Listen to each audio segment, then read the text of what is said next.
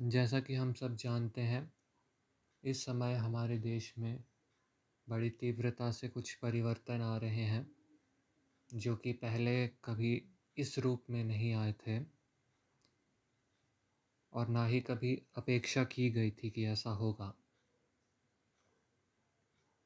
साथ ही साथ स्थिति ऐसी है कि हमारी जो वर्तमान पीढ़ी है, या यूँ कहे कि जो मानव जाति ही अभी विद्यमान है पृथ्वी पर, वो इन सबको सहने के लिए मानसिक रूप से तैयार नहीं है। यद्यपि हम आधुनिकता के नए नए सोपान को छू रहे हैं, परंतु हमारी मानसिक स्थिति, हमारी चेतना का स्तर नीचे से नीचा गिरता चला जा रहा है। इन सब बातों को ध्यान में रखते हुए अगले वर्ष के स्वतंत्रता दिवस तक के लिए कुछ बातें कहना चाहूँगा। कुछ बिंदुओं के आधार पर मैंने आज के छोटे से पॉडकास्ट को डिज़ाइन किया है। एक तो ये कि हमें अपने जीवन में मानसिक रूप से किस प्रकार की लीडरशिप को ग्रहण करना चाहिए, उसके बाद हमें उसके अनुसार कैसा आचरण करना चाहिए, आगे जब हम आचरण करेंगे तो हमारे जीवन में कुछ समस्या आएँगी द्वंद्व होगा क्योंकि हमारे आस पास के लोग उस अनुसार आचरण नहीं करेंगे। तो उस अनुकूल हमें क्या समझना चाहिए, किससे प्रेरणा लेनी चाहिए? ऐसे ऐसे कुछ प्रैक्टिकल बातें होंगी। एंड तक ज़रूर सुनिएगा। एक दो पॉइंट्स को सुनने से पूरी बात का लाभ नहीं होगा। या यूँ कहें कि जो आपने सुना होगा वो भी पूरी तरह से प्रभावी नहीं हो पाएगा।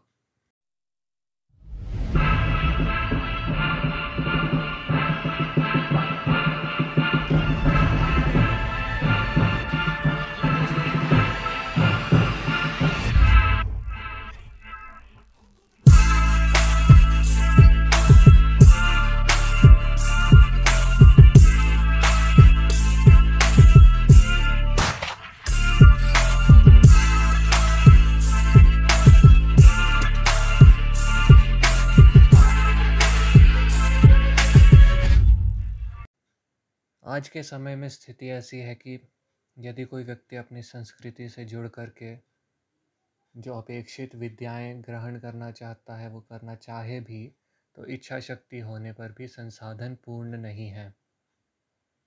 ऐसे में मैं ये मानता हूँ कि मनुष्य को चाहिए कि वो अपना आदर्श एकलव्य को बनाए। एकलव्य का बहुत अधिक सम्मान तो नहीं किया जाता, परंतु वो सम्मान के योग्य हैं।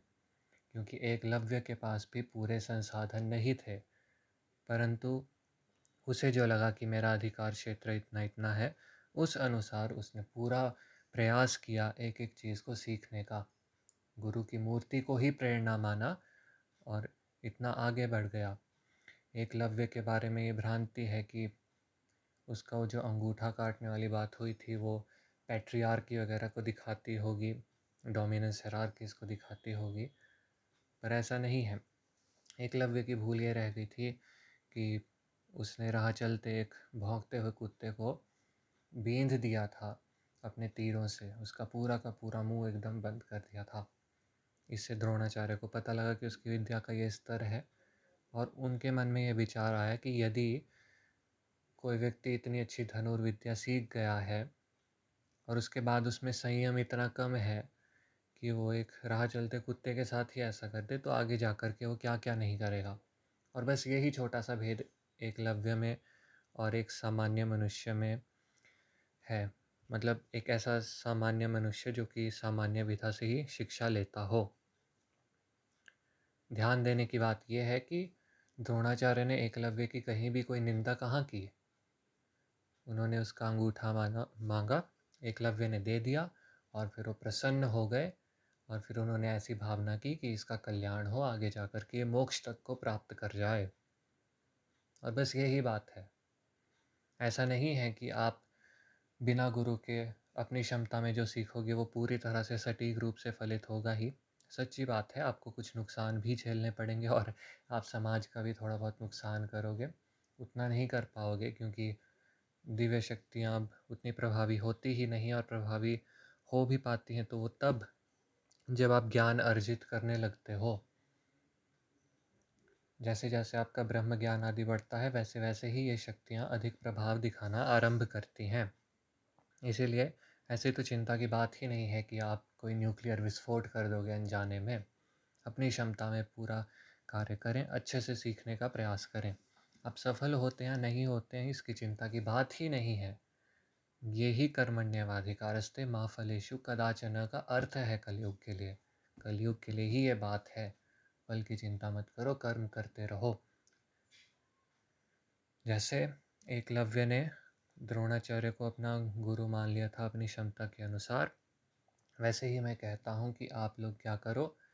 आप लोग हृदय से ये स्वीकार करो कि आपने भगवान राम को अथवा अपने ईष्ट को अपना शासक बना रखा है। पर ये कैसे होगा, ये तो पॉसिबल ही नहीं लगता। तो मैं कहता हूँ, इस दृष्टि से आप राजा भरत को आदर्श मानो, जिन्होंने कि भगवान राम की पादुकाओं को न केवल सिंहासन पर बिठाया, बल्कि अपने सर पर रख कर के गए और तो और अपने मानसिक क्षेत्र में भी उनकी स्थापना की। ध्यान रहे, मैं ऐसा कदापि नहीं कह रहा कि ये आपका कोई अभिमान का स्रोत होना चाहिए। जैसे मैंने एकलव्य वाले एग्ज़ाम्पल में लिमिटेशन बता दी, वैसे ही यहाँ भी इस बात को जान लो कि मैं इससे ठीक विपरीत बात कह रहा हूँ। मैं ये कह रहा हूँ कि हम लोग वो हैं जिनकी भक्ति उतने स्तर की नहीं है कि हम साक्षात भगवान से ही टच में हो पाए। तो उसके विकल्प के रूप में हम भगवान के चरणों को अपने हृदय में, अपने मस्तक पर लगा रहे हैं। जनक सुता जग जननी जान की अतिशय प्रिय करुणा निधान की, ताके जुगपद कमल मनाऊं, जासो कृपा निर्मल मति पाऊँ। जग की जननी सीता माता ही है। तो इस तरीके से एक प्रकार से वो जगत की साम्राज्ञी भी हैं। और उन्हीं के चरणों को मैं अपने हृदय की गुफा में सबसे ऊँचा स्थान देता हूँ, क्योंकि मेरा ऐसा सामर्थ्य नहीं है कि संपूर्ण माता के परम ब्रह्म स्वरूप तक अपनी पहुँच बना सकूँ। और ऐसा करने से जो जो अच्छे फल मिलेंगे, जो निर्मल मति प्राप्त होगी, वो भी मुझे ही होगी। या अन्य शब्दों में, आज तक भी जो मुझे फल प्राप्त हुए हैं, वो माता की कृपा से ही हुए हैं। इसीलिए मुझे कोई शौक़ नहीं है, मेरे साथ कुछ बुरा कभी हुआ हो। हालाँकि सच्ची बात तो यह है कि बहुत कम ही मेरे साथ बुरा होता है। सब कुछ एक के बाद एक अच्छा होता ही चला जाता है। अब जब आप ऐसे धर्मानुकूल आचरण करने चलोगे तो स्वाभाविक सी बात ही है कि आपकी विपरीत विचारधारा वाले लोग आपको मिलेंगे ही, द्वंद्व होके ही रहेंगे। तो इस बारे में क्या किया जाए? अब पूरी शंकराचार्य जी तो बड़ी अच्छी बात स्वयं भी कहते हैं इस बारे में कि दुर्जनों के दुर्जन होने के गुण के आधार पर ही सज्जनों की सज्जनता आगे आकर के व्यक्त होती है, यानी कि उनकी सज्जनता की अभिव्यक्ति निर्भर है उस बात पर। अतः जगत का जो द्वंद्व है, वो भी माँ की कृपा ही है, वो कोई बुरी बात नहीं है। इसके साथ साथ मैं अपने ईष्ट लक्ष्मी नारायण का ध्यान करते हुए एक और टिप्पणी डालना चाहूँगा। समुद्र मंथन की प्रक्रिया का ध्यान करें। समुद्र मंथन तब हुआ जब राक्षसों और देवताओं के बीच द्वंद्व एकदम चरम सीमा पर पहुँच गया था, तब दोनों ने पर्वत को वासुकी नाग की रस्सी बना करके शीर सागर में डाला। मेरू पर्वत ने जैसे मक्खन मथा जाता है, वैसे ही मथने की क्रिया की और उससे कितनी अच्छी अच्छी चीज़ें निकली। वैसे ही मैं ये समझता हूँ कि आज के समय में आपके आसपास के जो बुरे लोग हैं वो एक तरह से आपको मंथन करने में सहयोग करते हैं। अब हमारी समस्या ये है कि हम इस बात को नहीं समझते कि हमारे आसपास जो जो अच्छी चीज़ें वो सारी माँ की कृपा से हैं और आगे भी जो जो अभिव्यक्त होंगी, वो माँ की कृपा से ही होंगी। अतः हमारे आसपास कभी कभी कोई बहुत महान विचार आकर के गुज़र भी जाते हैं और कई बार हमारे आसपास दिव्य अनुभूतियाँ होती हैं, हमारा अनुग्रह कर रही होती हैं हमें पता ही नहीं लगता तो ध्यान रखना चाहिए। जैसे भगवान विष्णु ने मोहिनी बन करके दैत्यों का ध्यान हटाया था, वैसा ही हमारे साथ होता है क्योंकि हम माया में उलझे रह जाते हैं। बस इस बात का ध्यान रखना है कि ऐसा ना हो। उसके बाद देखो आप एकदम तीव्र गति से अपना उत्थान का मार्ग प्रशस्त करते ही चले जाओगे। आप स्वयं चौंक जाओगे। कि आपके और एक नॉर्मल व्यक्ति के बीच इंटेलेक्चुअल लेवल का और फ़िज़िकल पावर का कितना बड़ा गैप बन गया है। स्वयं आप चौंक जाओगे कि ये क्या हो रहा है? क्या ये संभव भी था या नहीं था? अंत में आपका ध्यान गीता के स्वधर्म के अर्थ के अनर्थ की ओर लाना चाहूँगा। हम लोग सोचते हैं कि शास्त्रों में लिखा है कि मेरे वर्ण के अनुसार ये करना चाहिए, वो करना चाहिए तो उस अनुसार कूद पड़ते हैं। यहाँ तक कि सामाजिक द्वंद्वों में भी ऐसा होता है कि जहाँ पर हमारा सामर्थ्य बिल्कुल नहीं होता चीज़ों को संभालने का, वहाँ पर भी संभालने हम कूद पड़ते हैं। यही समस्या होती है। और इस कारण से हम कुछ कर भी नहीं पाते। मैंने कल एक उदाहरण दिया था एक लड़की का, एक ब्राह्मणी जी का, जो कि अपने समाज की एकमात्र धार्मिक स्तंभ थी। वो थोड़ा भी अधर्म आदि देखती थी तो फिर उसको ठीक करने के लिए शुद्ध चेष्टा के साथ बिना अभिमान के कूद पड़ती थी और हर बार जीवन भर से असफल होती चली जा रही थी। कल वो बहुत दुखी होकर के मेरे पास आई तो मैंने उन्हें समझाया। एक ही गुरुकुल में गुरु भी होता है और शिष्य भी होता है, परंतु तब भी उनके अधिकार में कितना भेद होता है, वो भी तब जब दोनों के दोनों ब्राह्मण होते हैं। एक मेडिकल कॉलेज में एक सर्जरी का प्रोफेसर भी होता है और अभी अभी नीट क्लियर करके आया हुआ। फ़र्स्ट ईयर का सर्जरी स्टूडेंट भी होता है, परंतु कौन कौन सी सर्जरी करता है, कौन नहीं करता है, इस अधिकार में बहुत भेद होता है।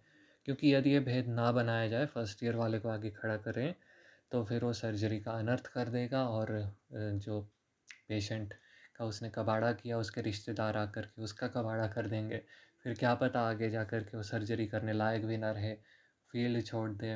उसको जीवन भर के लिए मेंटल ट्रॉमा हो जाए, सुसाइड कर ले, कुछ भी हो सकता है। तो मैंने कहा कि यदि आप अपने आज तक के जीवन में स्वयं को थोड़ा प्रोटेक्टेड थोड़ा रिज़र्व रखती and at the same time आप क्या करती, जैसे कि एक शिष्य अपने आप को सीमाओं में सीमित रखते हुए अपनी, अपने तेज का, अपनी साधना बल का वर्धन करता है, वैसे कर रही होती तो आज आप किसी और स्तर पर पहुँची होती और शायद आज आपका वाक बल और मानसिक बल इस स्तर पर होता कि आप अपने परिवार में बहुत अच्छे परिवर्तन लाने की स्थिति में होती। मेरे खुद के परिवार में भी जनेऊ आदि की परंपरा छूट गई थी और अब भी उसको लेकर के थोड़ी बहुत ओपोजिशन वगैरह मिलती ही रहती है। परंतु मैं क्या करता हूँ, खुद को रिज़र्व रख के मैं अपने अर्थ को दृढ़ करता रहता हूँ। मैं उन पर ध्यान ही नहीं देता। मैं कई ऐसे लोगों को जानता हूँ जो कि समाज को सुधारने चले और उनका अपना अर्थ उनके हाथ से ऐसा फिसला कि उनके घर वालों ने उनकी शिखा तक कटवा दी। मेरी विपरीत विधा है। मैंने हाँ चलो, आज आपको एक अच्छी खबर दे देता हूँ। मुझे छः महीने पहले पिताजी ने कहा था कि एमबीबीएस की इंटर्नशिप तो चल ही रही है। एम भी कर ही लो। पहले उनका ऐसा विचार नहीं था, उन्होंने एकदम से ये विचार सुना दिया। मेरी तो उस हिसाब से बिल्कुल तैयारी नहीं थी। मैं तो सोच रहा था एम से छूट करके मनोविज्ञान नेचुरल हीलिंग टेक्निक्स वगैरह ये सीखने हैं। तो मैंने उस हिसाब से कभी तैयारी नहीं की थी, लेकिन मैंने उसी दिन फिर शांति से बैठा और फिर देखा कि हाँ भाई, सबसे अच्छे अच्छे कॉलेजेस कौन से हैं और उनमें ऐसी ब्रांच कौन सी है जहाँ पर अधिक काम ना हो। तो मैंने अपना लक्ष्य बनाया और कल फ़र्स्ट राउंड ख़त्म हुआ और मुझे उसी अनुसार कॉलेज मिल चुका है। मेरे जीवन में ऐसा ही होता है, हमेशा प्रगति चलती रहती है। इसी कारण किसी भी व्यक्ति को कोई ऐसा मौका ही नहीं मिलता मेरा विरोध करने का और मैं धर्म का प्रचार निस्संदेह करता हूँ। लोगों को सही डायरेक्शन में अपने से बड़े आयु के लोगों को भी पुश करता हूँ। पर वो ये देख करके कि उनका कितना सुनने का सामर्थ्य है तथा बिना उनकी निंदा किए हुए बड़े प्रसन्न चित्त होकर के, क्योंकि प्रसन्न चित्त होना ही एबंडेंस माइंडसेट है। आप कैसे डॉक्टर के पास जाना पसंद करते हैं? इन जनरल सी बात है। कोई ऐसा जो कि एकदम खड़ूस सा बैठा हो या वो जो बड़ा शांत सा बैठा हो। जो शांत सा बैठा होता है, उसको देख के आपको लगता है कि हाँ इसको अपना आर्ट आता होगा। और तो और इसके पास पैसे भी इतने होते होंगे कि इसने अपने जीवन को हर तरीके से संभाल रखा है। तो आप कहते हो कि हाँ ये एक ऐसा व्यक्ति है जो ना केवल मेरे रोग को ठीक कर सकता है, पर ओवरऑल भी मेरी लाइफ में कुछ अच्छे रिफॉर्म्स ला सकता है। ये अबेंडेंस माइंडसेट होता है। इसको लेकर के चलो। उसके बाद ही आप सामने वाले में कुछ परिवर्तन ला पाओगे, वरना तो आप केवल और केवल उसको एलियनेट कर पाओगे। वो कहेगा कि आप रूढ़ीवादी हो, वो आपकी एक भी बात नहीं सुनना चाहेगा। और तो और आप स्वयं अपनी घृणा से स्वयं को उबला बैठोगे। तो ऐसा मत करो। पॉडकास्ट में जो जो बातें कही हैं, संक्षेप में मैंने कही हैं, पर प्रैक्टिकल बातें वही हैं। थ्योरेटिकल बातें भी मैं बहुत करता हूँ, पर आज प्रैक्टिकल बातें ही कही, इसलिए उनको भाई अच्छे से पकड़ लो। बाकी बातों को ना पकड़ते हो, बाकी पॉडकास्ट को ना भी सुनते हो, पर आज की बातें सारी की सारी बहुत इंपॉर्टेंट हैं।